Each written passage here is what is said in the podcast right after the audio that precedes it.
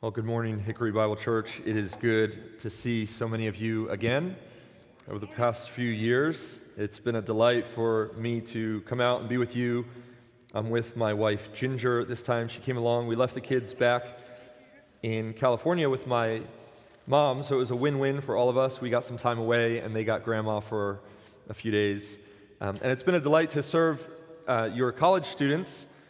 I'll tell you what, I, I told the first hour, I'll tell you, it's a unique challenge as a preacher. I love to preach, but it's a unique challenge to preach at a ski retreat when, for the first session, everyone's like, Can you hurry up? We want to go skiing. And then you're like, Okay, so let's get through this first message. And then you come back after eight hours of skiing, and everybody's like, Can you hurry up? We just want to go to bed. Um, so it was, it was a good time on the slopes. Uh, everybody got home safely, which was the number one thing, I guess. Um, we had a great time. So I'm glad to be with you tonight or this morning. Um, I'm still tired, you can see. So let's do this. Let's, let's turn to Hebrews chapter 12. We're, we're going we're gonna land at chapter 12. We're going to spend a little time before that walking through sort of the, the, the situation that this message in chapter 12 finds us in, in the book of Hebrews. But I'm going to dial in on the final uh, in our final time in the first three verses of Hebrews chapter 12. So I'll read those and then we'll jump into it. Hebrews chapter 12, beginning verse 1, we read this.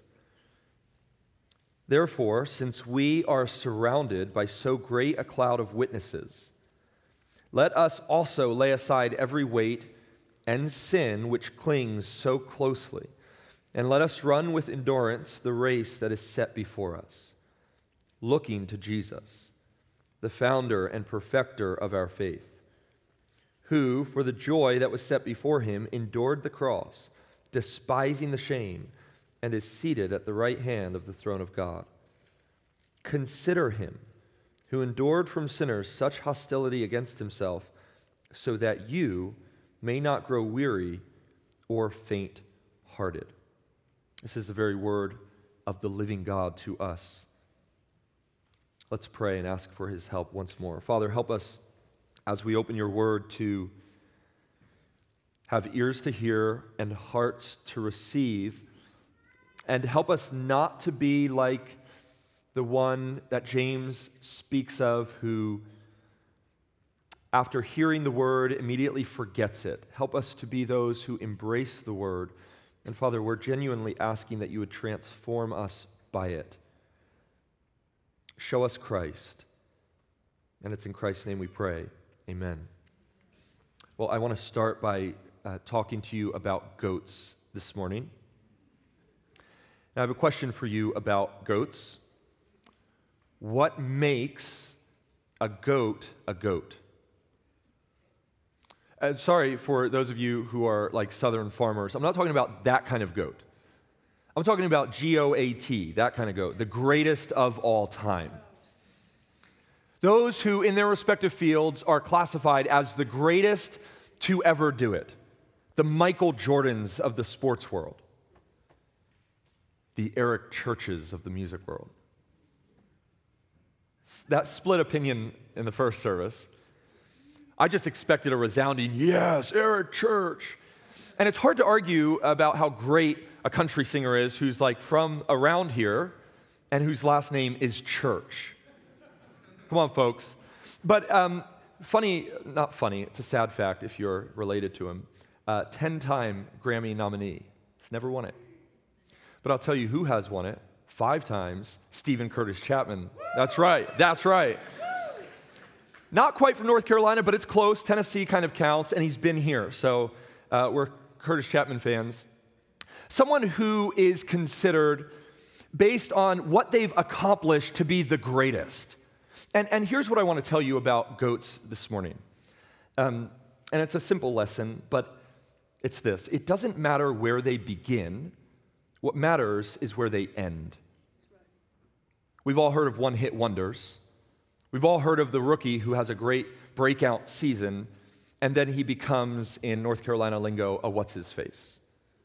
Uh, who was that? Who's the guy that sang that one? Um, but you, you don't remember because they, they fizzled out and they faded.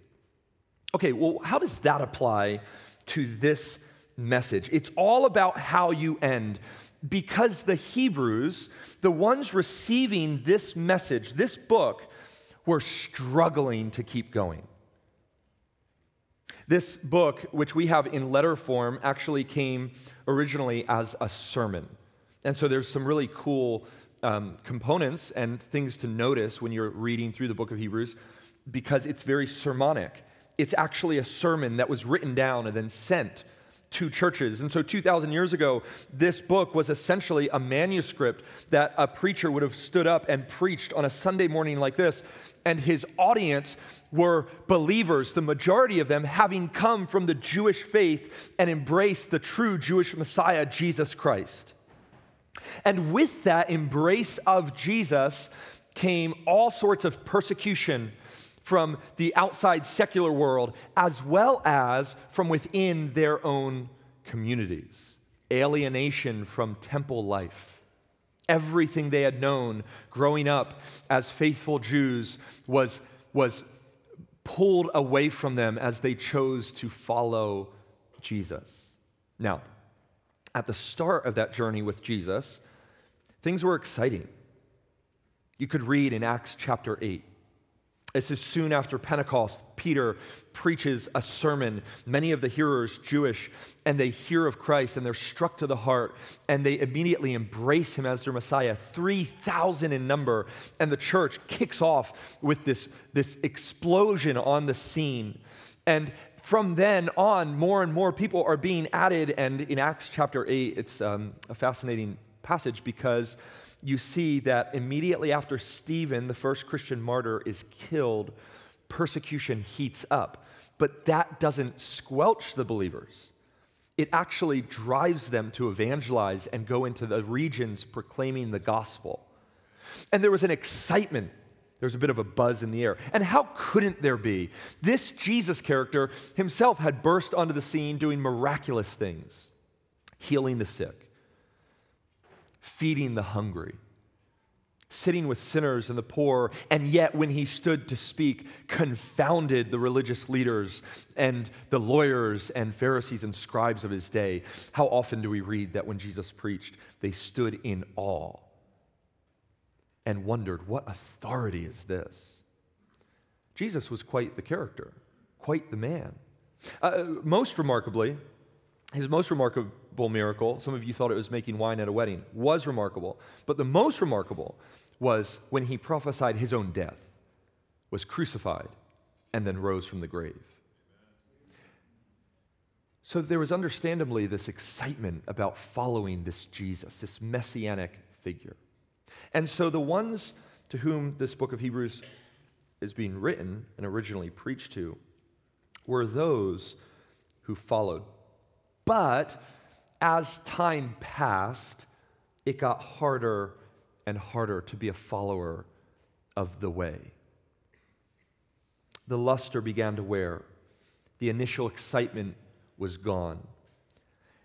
And having lost so much, temple life, family dynamics changed, customs and cultures rejected and scorned and looked down on, they start to be persecuted in Rome, not quite to the point of being put to death, but at times they're imprisoned, they're beaten, they're ridiculed. And Jesus had said he was coming back, but it's been decades now. Where is he? And life is hard. And so some began to doubt. They started to look back at their life in Judaism with the feasts and the festivals and the old priesthood and began to think maybe I made the wrong decision. Maybe I should leave Christ and return to my former life. Life was good before, and now it's hard. And so, this sermon of this book of Hebrews is one that addresses doubt and denying the faith, even apostasy, which is leaving and abandoning Jesus.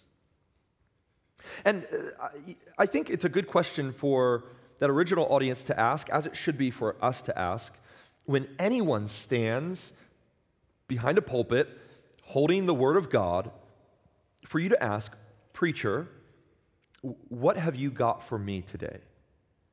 If this is the revelation of the Word of God speaking to us, His creation, what is God saying to me? And the preacher to the Hebrews has a message, and it's a very clear, simple, yet profound message, and it's this. You want the book of Hebrews in a concise statement? Jesus is better. He's better than anything that could possibly tempt you away from him. In their case, it was the former life in Judaism, a life that was filled with much good. Moses, a man of God sent to lead the Israelites, the Torah, the revelation of God for the people, the sacrificial system and the priesthood and the altar, all excellent things, but things that God had given for the purpose of pointing them to the ultimate, which is Christ, the fulfillment of all of those gifts. And so the preacher comes along and says, No, no, no, no, don't abandon the, the, the fulfillment for the shadow. Don't leave the, the Disneyland for the billboard pointing you there. Don't go back to the old when you have Christ. Jesus is better. Hang on to Him. That's what this sermon is. And friends, it's a sermon that we need today. Because although your temptations might not be to return to a form of Old Covenant Judaism, you and I both are, have been, will be distracted by so much in this world, tempted to leave, to abandon our first love, to grow cold in our pursuit of Jesus. And so it's a message that we need to heed today. Uh, Uh, just a note on the pastor's approach as he preaches to these people, and then we're going to get into the text. But all throughout this book, the pastor is kind and compassionate. He's sympathetic to their struggle. And what I mean is this he doesn't come to them and speak to them in a degrading way, like, you fools, why would you be tempted to leave? Unfortunately, we can often speak that way. I, I hear it a lot in youth ministry. You foolish high school student. How could you possibly just come to church, do the right thing, stop being tempted with the world? The pastor doesn't take that approach. He, he sympathetically comes alongside and says, specifically with what they were struggling with it, with Judaism, he, he says, Yeah, I can see the allurement. I can see why it's difficult having been rejected by your family, losing your culture and everything you've ever known. I get it. But let me just remind you Christ is worth it. Another thing to note is that this preacher is encouraging them to persevere in the faith, and yet he's warning them what will happen if they don't. And it's deadly serious. For those who come close to Christ and see his majesty and beauty and then return to a life without him. The warnings given in Hebrews chapter 6 and Hebrews chapter 10 are severe and terrifying.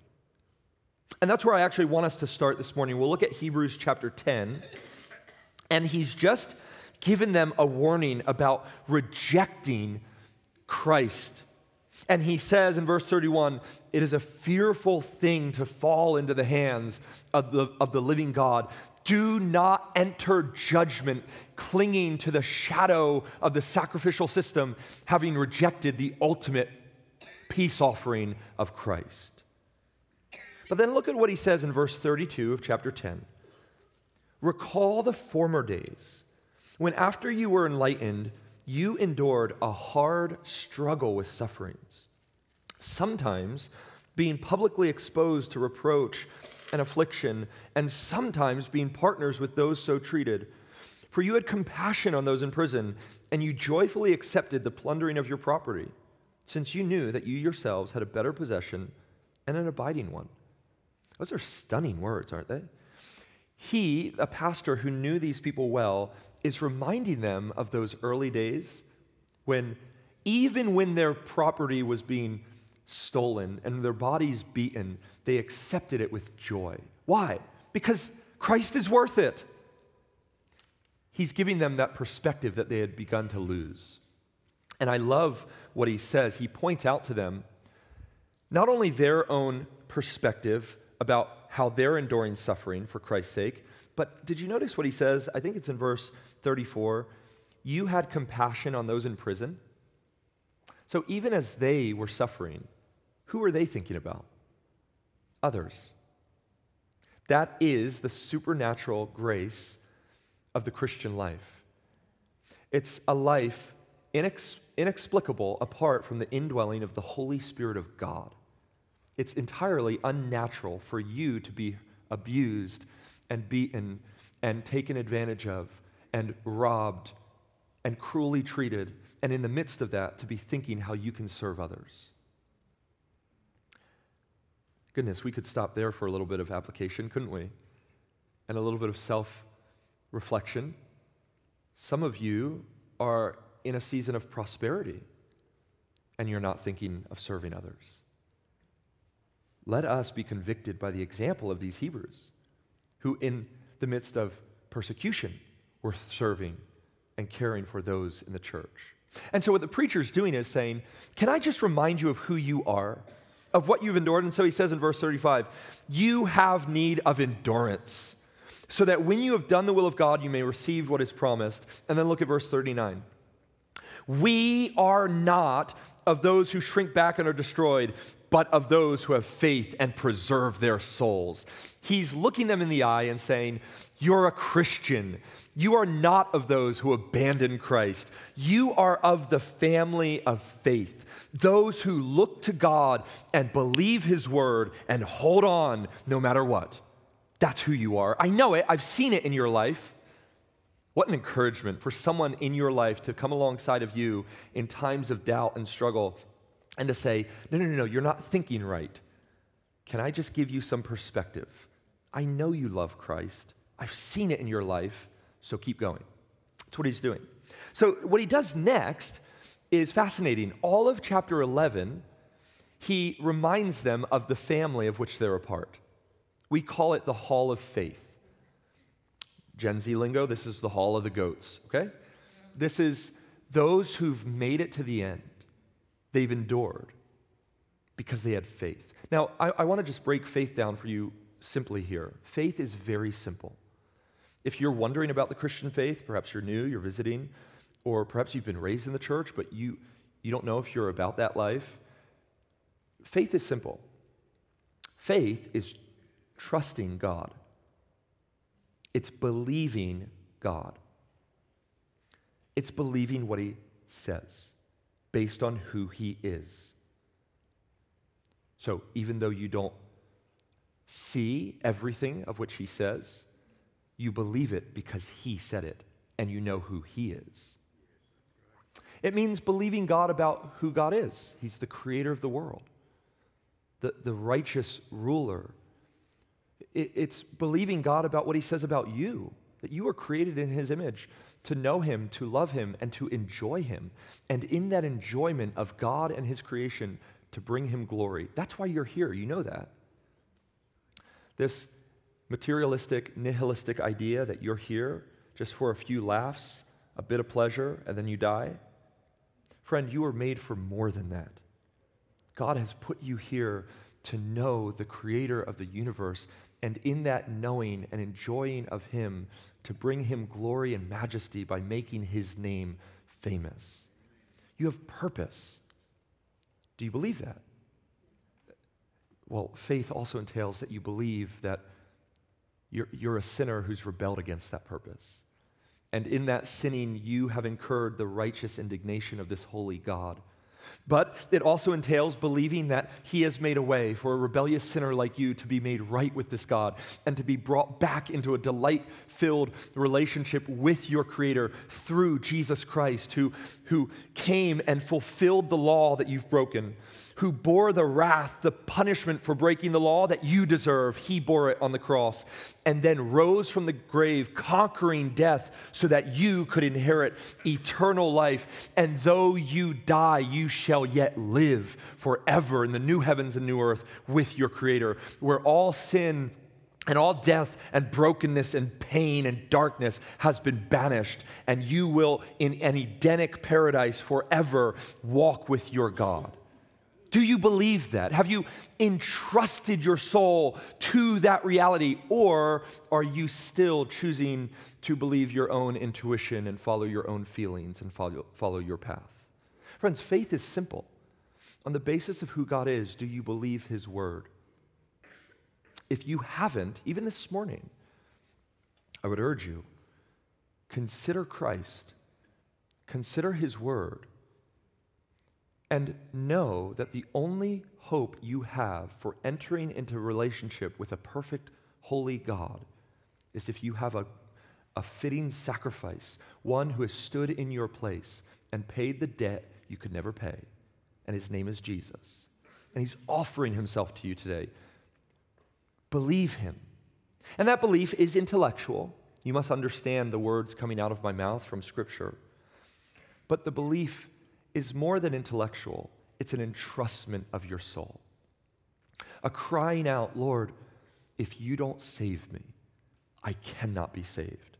An abandonment of self reliance, casting yourself on Christ for your salvation. Now, many of you in this room, you've already put your faith in Christ.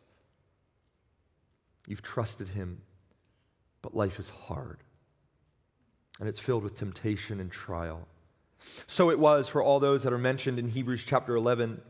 They didn't see the promised land, but they believed God. And so, through the midst of pain and persecution, they endured. And the preacher points us to them and says, Look at Abel and Abraham and Rahab the prostitute, and consider Jacob and Moses and Noah. Behold, this is your family. They've endured. And then, in good preaching style, he turns from speaking in the third person about those who've gone before. And here in our text in Hebrews 12, he begins speaking in the first and second person, which means he starts pointing fingers at you and me and says, Therefore, you, surrounded, look at verse 1, surrounded by so great a cloud of witnesses, let us lay aside every weight and sin which clings so closely, and let us run with endurance the race that is set before us.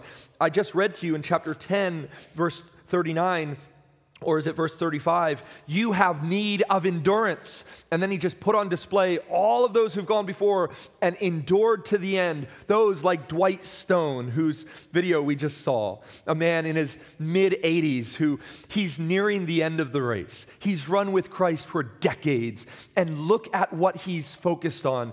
He's pursuing Christ, concerned with the gospel, going into the poor and the hurting and the vulnerable in Romania. He's not consumed with waxing his yacht and checking his 401k, and his eye is on the prize. And he, he can see it, and he's running. And the preacher says, Look to them. You're surrounded by them. So, therefore, you and me, let's endure.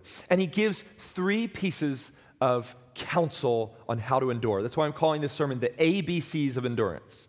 Just so happens that each point begins with an A and then a B and then a C. Okay? Hopefully it helps you remember it. If not, forget I mentioned it. So, the ABCs of endurance how will you endure to the end? And here's the reality if you're hearing my words right now in this room, that means you haven't made it to the end. So, how will you? Well, first, we learn that we are to abandon weights and sins. Therefore, since we are surrounded by so great a cloud of witnesses, let us lay aside every weight and sin which clings so closely. I love the, the running metaphor, not because I love running, but because it's just a good metaphor. Because running is so hard and difficult, isn't it? There's twists and there's turns and there's things to, to impede you and obstacles in your way. Running is hard. And so it makes a perfect analogy for the Christian life because, like a runner, we must endure. And One of the realities about running is that weight is significant.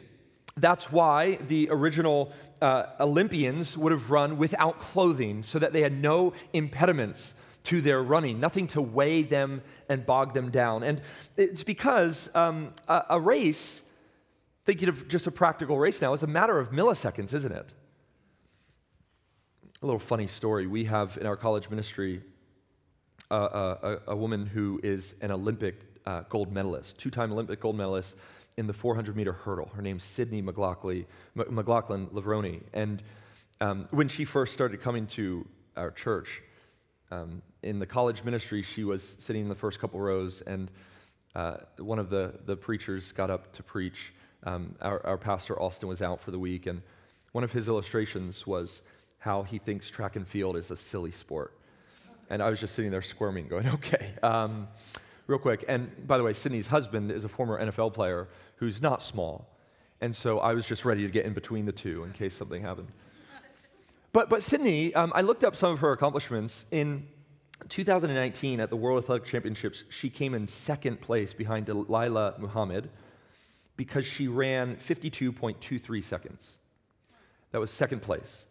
Um, so a couple of years later, at the Olympics in Tokyo, she beat Dalilah, came in first place, running 51.46. It was a world record and good enough for gold. Uh, in June 2021, a year later, she broke her own world record running the 400 meter hurdle in 51.41 seconds. And then a month later, beat it again, running it at 50.68. Now, if you watch the video of her beating that world record, her own, for a third time, the commentator is very excited. And he's saying, She's gonna smash it. She's gonna, sm- she smashed the world record. And as excited as I am for our friend Sydney, I was thinking, smashed it? It went from 51.41 to 50.68. That's like this. So, not exactly my definition of smash it. I would have thought like she's 20 seconds ahead of everyone, but it's milliseconds, it's less than a second. And everything is judged on such a small scale because that's running. It requires you to shed anything that would hold you back. And so the preacher so vividly is giving us this illustration of the Christian life as a race. And he says, if you are going to run to win the race, you must lay aside anything that would encumber you, shed it all. Now, sin is obvious. Lay aside those sins. I do think it uh, needs to be mentioned because we can so easily give in to the lie of sin that, oh, it's just a little one. Nobody needs to know.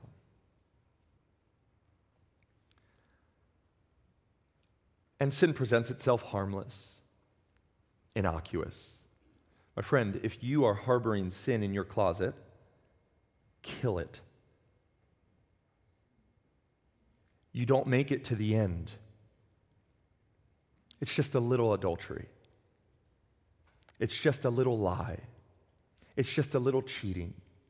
It's just a little fudging of the truth. It's just a little abandonment of my, my duties. It's just a little. I, I, saw recently online there's a woman who found in Russia, in the frozen tundra, a little kitten, and it was frozen. and It was almost dead.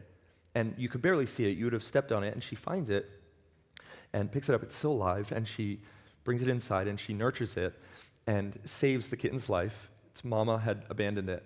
And over time, it grew as this black little kitten, and it was a black panther.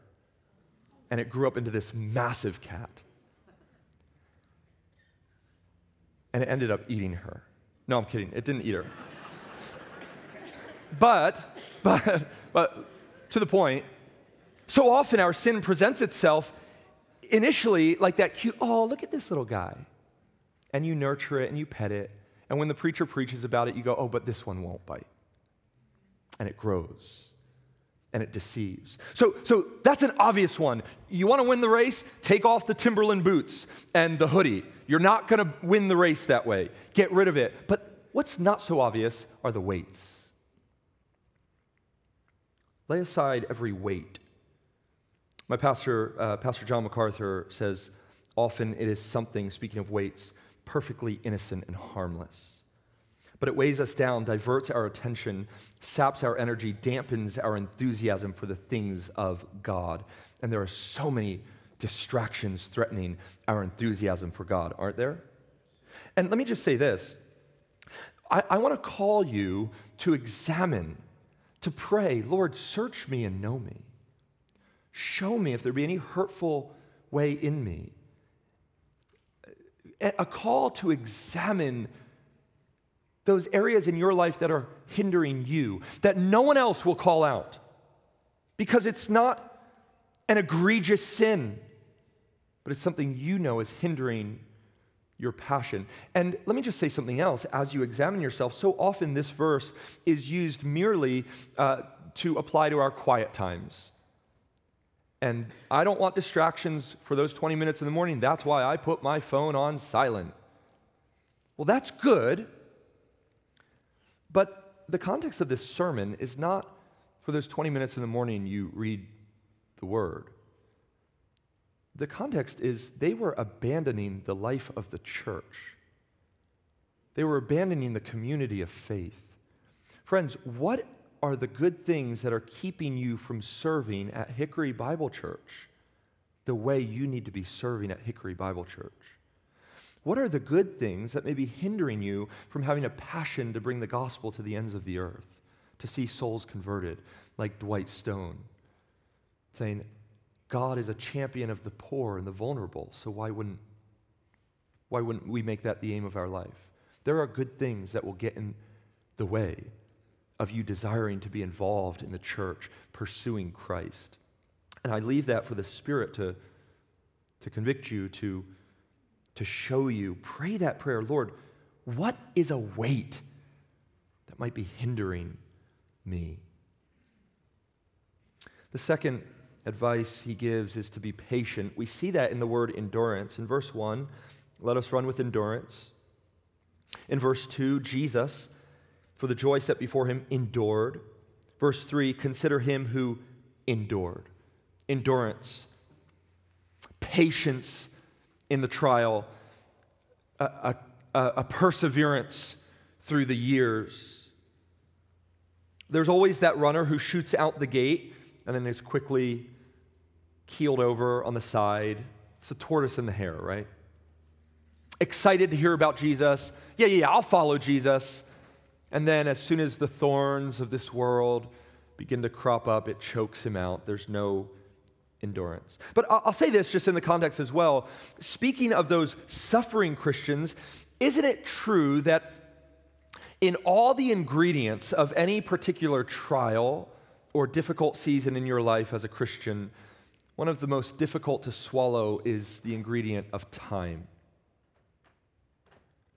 I remember as an athlete when we would do um, planks after any session where you have to hold yourself up on your elbows and your feet and it's an abdomen workout. Uh, I, would, I would think to myself, I can do anything for a minute.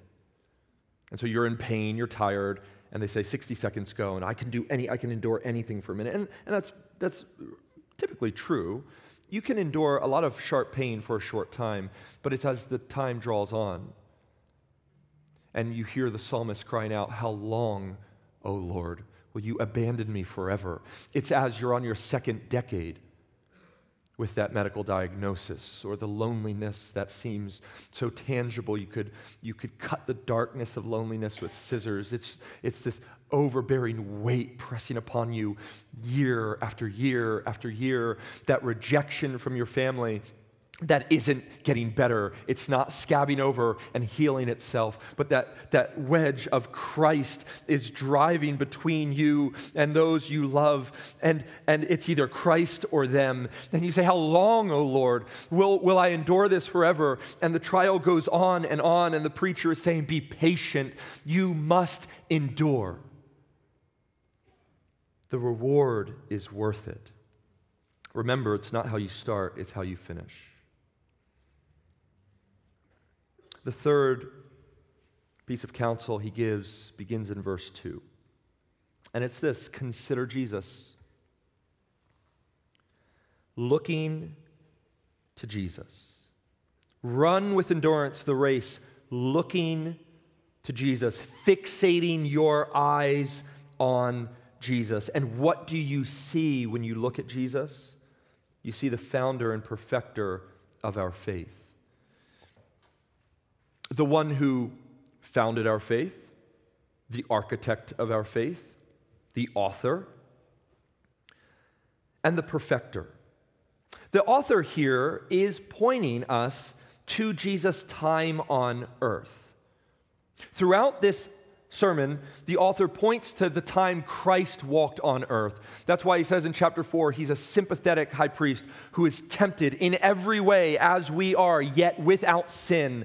Look to the faith of Jesus as he endured what you're enduring times 10. And he trusted. His faith was perfect. And remember what I said a moment ago about faith is faith is very simple. It's believing God.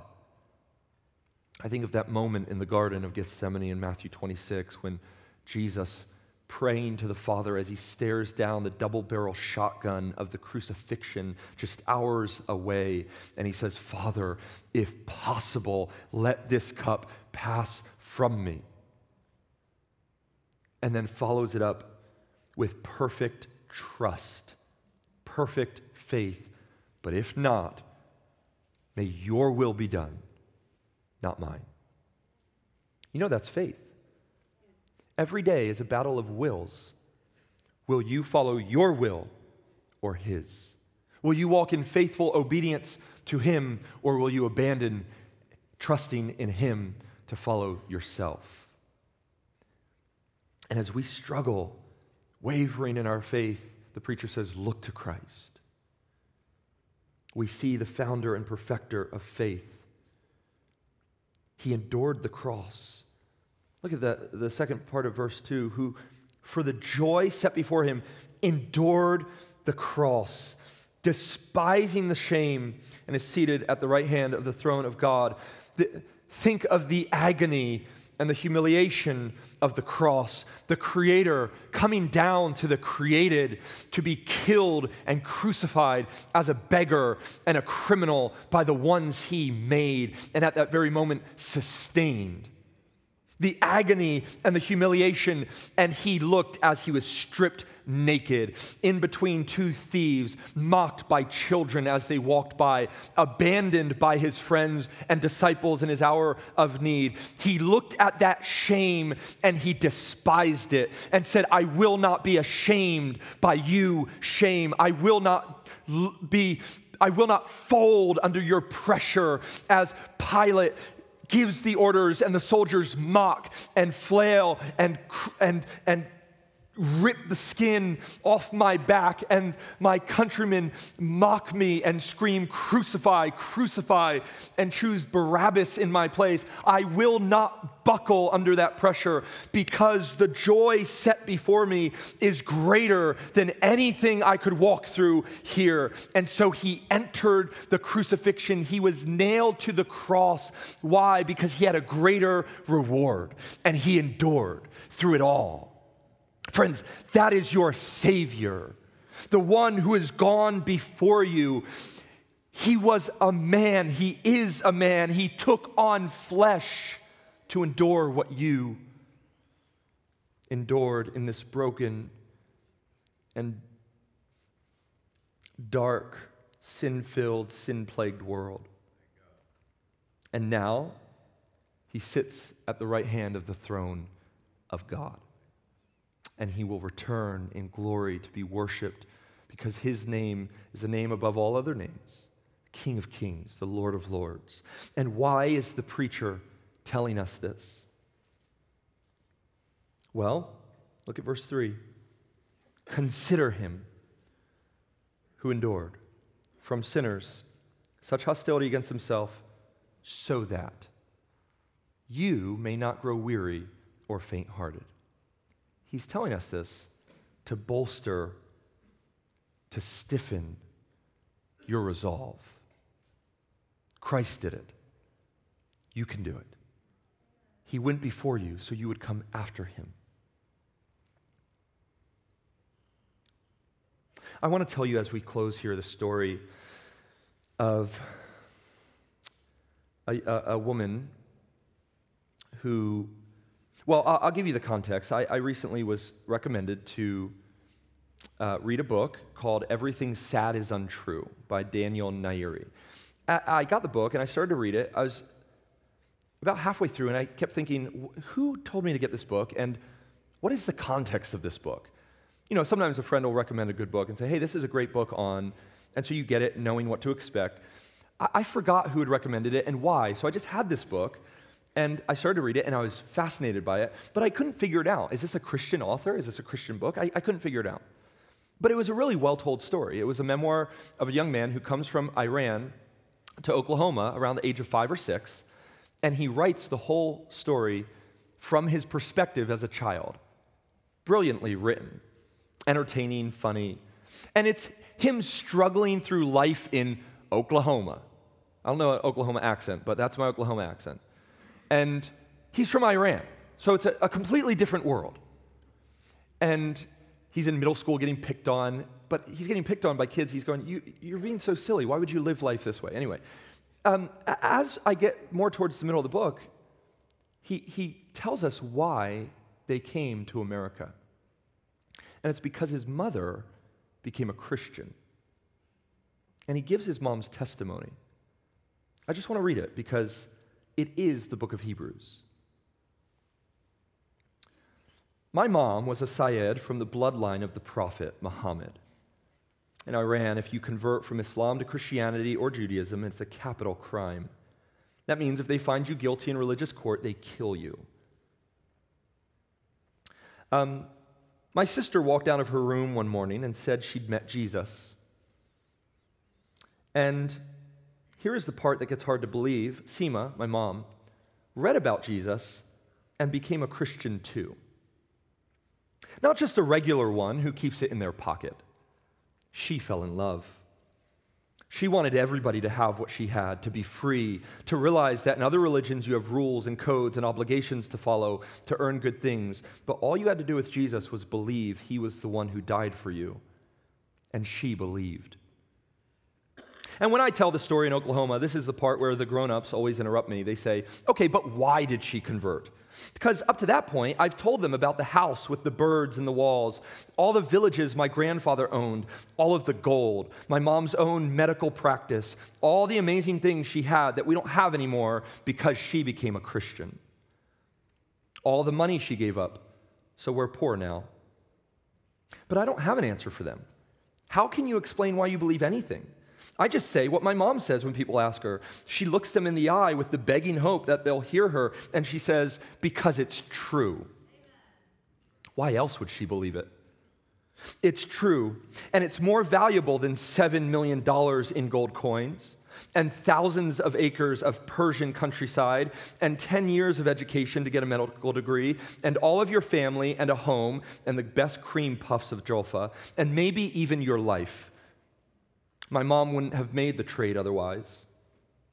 If you believe it's true that there is a God and He wants you to believe in Him and He has sent His Son to die for you, then it has to take over your life. It has to be worth more than everything else because heaven's waiting on the other side. That, or my mom is insane. There's no middle. You can't say it's a quirky thing she thinks sometimes because she went all the way t- with it. If it's not true, she made a giant mistake, but she doesn't think so. She had all that wealth, the love of all those people she helped in her clinic. They treated her like a queen. She was a Saeed. And she's poor now. People spit on her buses.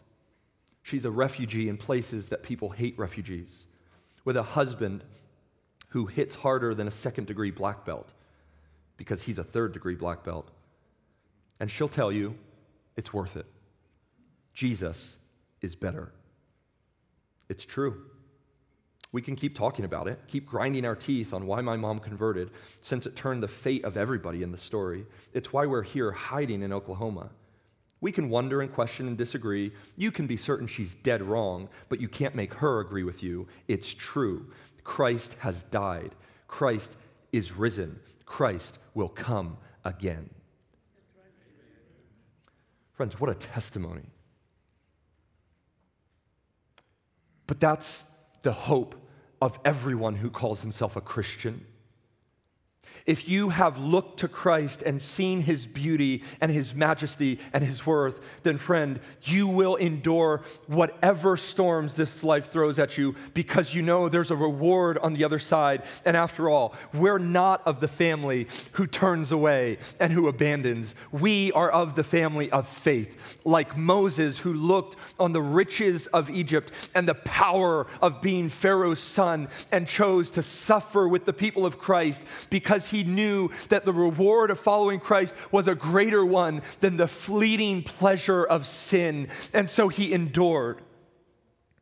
Friend, you are those who endure. So run this race, abandon those sins, confess them today, even as we come to the Lord's Supper. Confess those sins. Cry out, Spirit, show me what's hindering me. And looking to Jesus with patient endurance, consider him who's gone before you and follow in his steps. Let's pray. Father, please help us to look to Christ in simple trust and simple faith, knowing that the reward to be had the possession of having our Savior is worth it all. In Christ's name I pray. Amen.